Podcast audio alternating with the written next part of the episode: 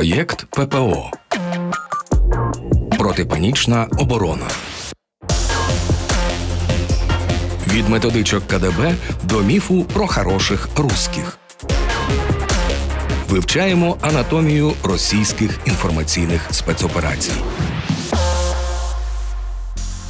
Мої вітання усім слухачам. Це Вадим Карп'як і протипанічна оборона. Наш проєкт, який ми робимо, я кажу ми, тому що зі мною у студії Лідія Смола, психологиня, і Оксана Мороз, дослідниця українського і не тільки українського, але й російського та чого там і світового медіаполя. Вітаю! Вітаю! Я оце недавно знову згадував Маргариту Симоньян в суї. Я не знаю, чи можна це так просто згадувати в ефірі, але я пригадав, як вона близько річниці від початку масштабного вторгнення в черговому своєму пропагандистському угарі кричала, що та що там, ну ми ж фактично каже, взяли Київ за три дні. Ну дійшли до Гостомеля, там і до Бучі, подумаєш, а потім ніби почалася війна з НАТО. Але ми ж то Київ взяли, казала Маргарита Симонян, чим підтверджувала для російської аудиторії, що ну не все так погано у їхньому домі. Це такий яскравий приклад дуже поширеного російського способу використання інформації, коли вони професійно перебріхують реальність, яка відбувається. Київ вони не взяли, але вже в їхній свідомості вони вже фактично тут хрещатиком пройшлися і більше нема чого їм тут робити. Це очевидно, Оксана, не перший випадок. Я до цього професійно постійно, як журналіст, повертаюся, але це ж не перший випадок у російській масовій пропаганді, коли вони видають щось, чого не було, за факт, який доконаний. Ну або перебивають інформаційне поле, як, наприклад, про той же хрещатик і парад на ньому було під час Чорнобильської катастрофи, коли нічого не сталося, там щось десь вибухнуло, і всі пішли пішли святкувати 1 травень. От, до речі, давай заслухаємо цитату стосовно цього. Владі, звичайно, не вірили і до цього, але факт її цинічної брехні в такий критичний момент виявився шоком. Люди хотіли знати правду про Чорнобиль. Запит був: покажіть карти, озвучте рівень радіації. І це не про кризовий менеджмент, а про розуміння, що ми жили в країні тотальної брехні та несвободи. Чорнобиль таке усвідомлення посилив у сто разів. І е, так відбувається надзвичайно часто. Тобто, от ми навіть сьогодні згадували, скільки таких випадків ми можемо згадати за історію радянського союзу і е, Росії, як такої. Тобто історично це не тільки напевно і Чорнобиль, історично це варяг. Варяг, звісно, який перемагав, перемагав і аж за одну годину нічого не переміг. Який не здавався ворогу, так що його довелося самим затопити. Добре, але оці випадки Лідо, як взагалі до цього ставиться людський мозок? Мозок, тому що ну є об'єктивні факти, і не можна приховати від росіян того факту, що вони Київ не захопили ні за три дні, ні за тридцять. Але в їхню свідомість намагаються вкласти історію, що вони тут уже були. То як людина пояснює собі це в голові? Ну, перш за все, нам потрібно прийняти як доконаний факт. Воно вже багато разів в багатьох дослідженнях було перевірено про те, що поведінку людини визначає не реальність, а уявлення про цю реальність.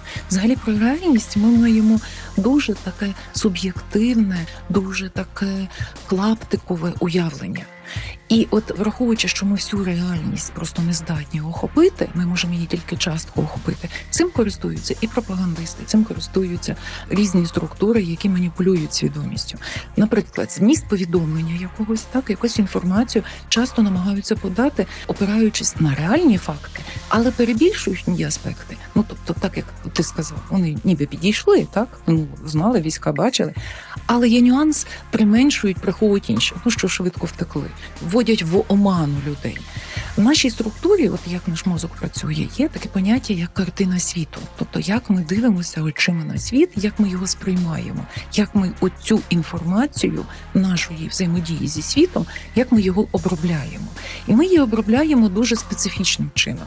На це нашаровується і наше виховання, і освіта, і те, навіть що ми тут робимо, так тобто це те, що називається медіаграмотністю. Але будь-яка людина і мозок будь-якої людини намагається спростити те, що він бачить, складну проблему дуже легко спростити, і це ключове, чим користуються пропагандисти. Але це жахливо в тому сенсі, що ми то ніби зараз про російську пропаганду говоримо. Але я пригадую випадок з інаугурації Трампа в 17-му році. Пам'ятаєте, коли була історія, як на інаугурацію прийшла одна кількість людей, а Трамп в інтерв'ю сказав, що там було їх ну в рази більше. І коли йому вказали, що дивіться, є підрахунок, от то прес-секретарка Трампа тоді сказала: ну чекайте, у нас є альтернативні факти. От альтернативні факти це тепер так стали називати дезінформацією. Так, але Лідо, те, що ти сказала, фактично означає, що зараз для людини важливий не факт, а його трактування. На жаль, так. Тобто, це те, що називається постправда.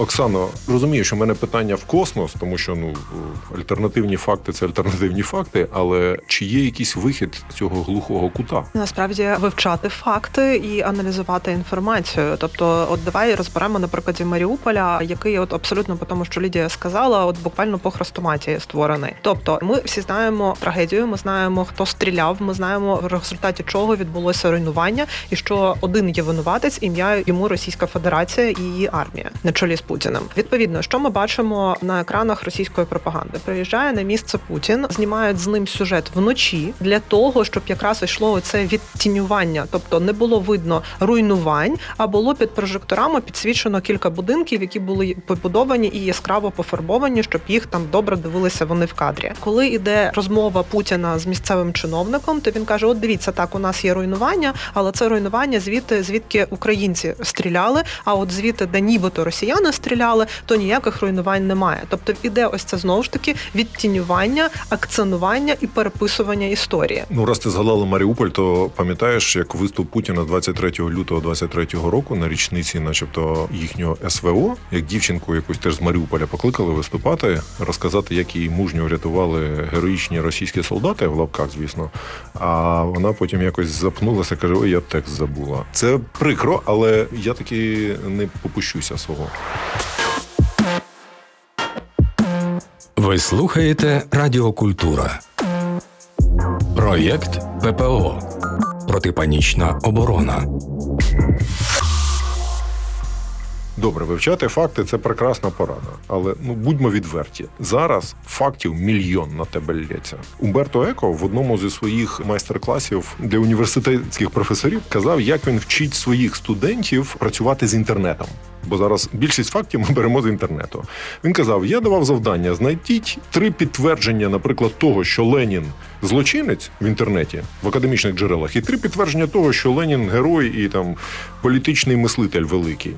І коли ви самі шукаєте і знаходите, то ви розумієте, що можна знайти все в інтернеті, підтвердження будь-якої своєї теорії. Але це вимагає багато часу.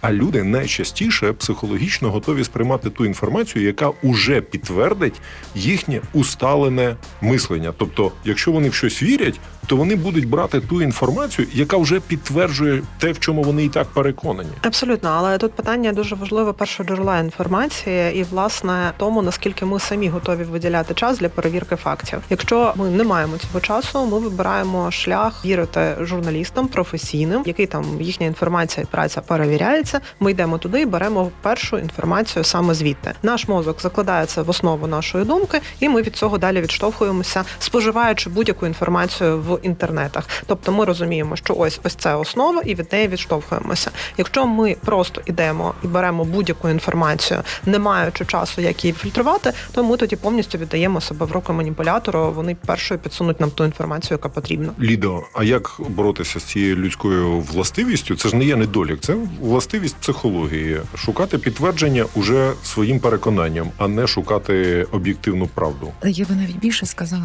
от е, те, про що ви говорите, воно лягає на такий феномен, який називається соціальні ілюзії. В суспільній свідомості групи людей є певні картинки, які підкріплюють їхнє відчуття там спільноти, відчуття того, що вони хороші люди, ну скажімо так, так спрощено, і виступають захисними психологічними механізмами. Тому, щоб от все це люди робили, повинно мати ключовий момент потреба. Так, от у людей є або потреба психологічного захисту, тому росіяни знають про бучу, але психологічно вони захищаються думкою про те, що злочини чинять тільки українці, чи є потреба зрозуміти, а як обдурюють, тобто потреба в свободі, свободі вибору, свободі розуміння всього. І тут ми можемо показувати цей вибір, але вибір завжди залишається за людиною. Чи вона хоче сприймати ці соціальні ілюзії, чи вона хоче докласти, я тут підкреслюю, докласти зусиль, щоби зрозуміти, як її обдурюють. Перекладаючи з психологічної на людську мову, я це можу сказати іншими словами. Тобто, люди не змінюють свою точку зору не тому, що обов'язково вважають її правильною, а просто тому, що не мають сенсу змінювати її. Ну нема сенсу.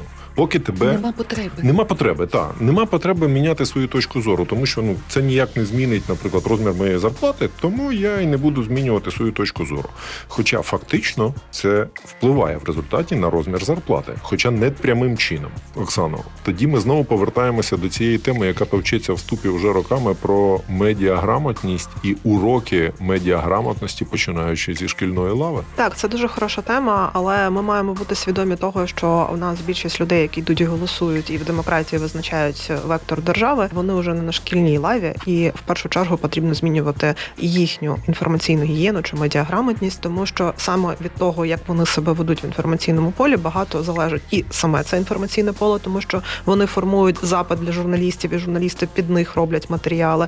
Вони формують свою думку, споживаючи це інформаційне поле, йдуть, голосують і так далі. Тому, коли ми говоримо про дітей, ми маємо паралельно говорити про те, що ми маємо дбати про вчителів, про їхніх батьків, про бабусів і дідусів, і тільки тоді ми зможемо сформувати інформаційну гігієну дітей. Тому що так, інформаційна гігієна дітей звучить дуже класно, дуже влучно, дуже про майбутнє. Але до цього часу, як вони виростуть і підуть голосувати чи впливати на те, що відбувається в країні, багато що зміниться. Ну, але я бачу проблему глибше зараз у зв'язку з війною. Ми хочемо перемог від наших збройних сил, і ми воліємо. Ну це моє знову ж таки. Я не можу це дослідженнями соціологічними підкріпити. Я таких не бачив, принаймні, хоча вони можуть теоретично і бути. Але ми воліємо чути тільки про наші перемоги, і наші перемоги у нас в голові вселяють таке хибне уявлення, що ну на фронті все добре. Не треба допомагати армії, не треба вже перераховувати гроші волонтерам. Ну все ж нормально. От всі готуються там. А Всі це працюють. багато що про комунікаційну політику, тому що якщо ми подивимося, як вона була вибудована з самого початку, то вона спиралася на те, що людей потрібно заспокоїти. Тоді це було абсолютно вірно. Далі вона йшла на відбудовуванні двох-трьох тижнів і швидкого очікування різких змін в кращу сторону. Людям це комфортніше, те, що говорила Лідія, вірити, і вони в це повірили. Вони почали відтісняти негативні сценарії. Вони почали знаходити підтвердження цьому в інформаційному полі, так само як працює російська пропаганда по Маріуполю, Бучі і так далі, тільки тут на виворіт. І зараз людина вже вимагає. Ну чому не йдуть в контрнаступ? Чому до сих пір ще не звільнено наші території? І цим вона несвідомо створює негативний тиск і на політичне, і на військове керівництво, і сама несвідомо може віддаляти ці перемоги. Тобто, коли ми вимагаємо вже якихось швидких результатів, і можливо, навіть російська пропаганда, це якщо подивитися в інформаційному полі, вона це підсилює, тому що тоді під тиском військово-політичне керівництво може допуститися помилки. Ну але якраз відмінність російської пропаганди від української ситуації в тому, що росіяни постійно щось приховують. Ми не приховуємо в цьому сенсі.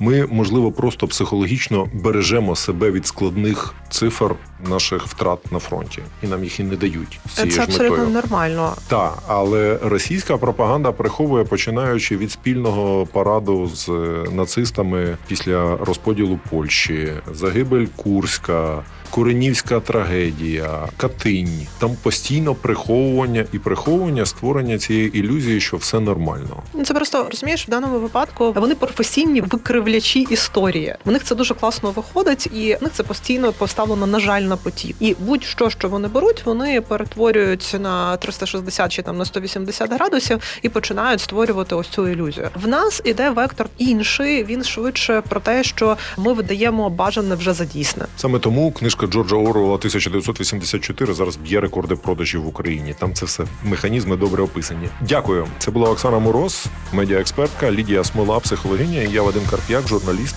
у свіжому проєкті Протипанічна оборона сезон 2. Від методичок КДБ до міфу про хороших русських.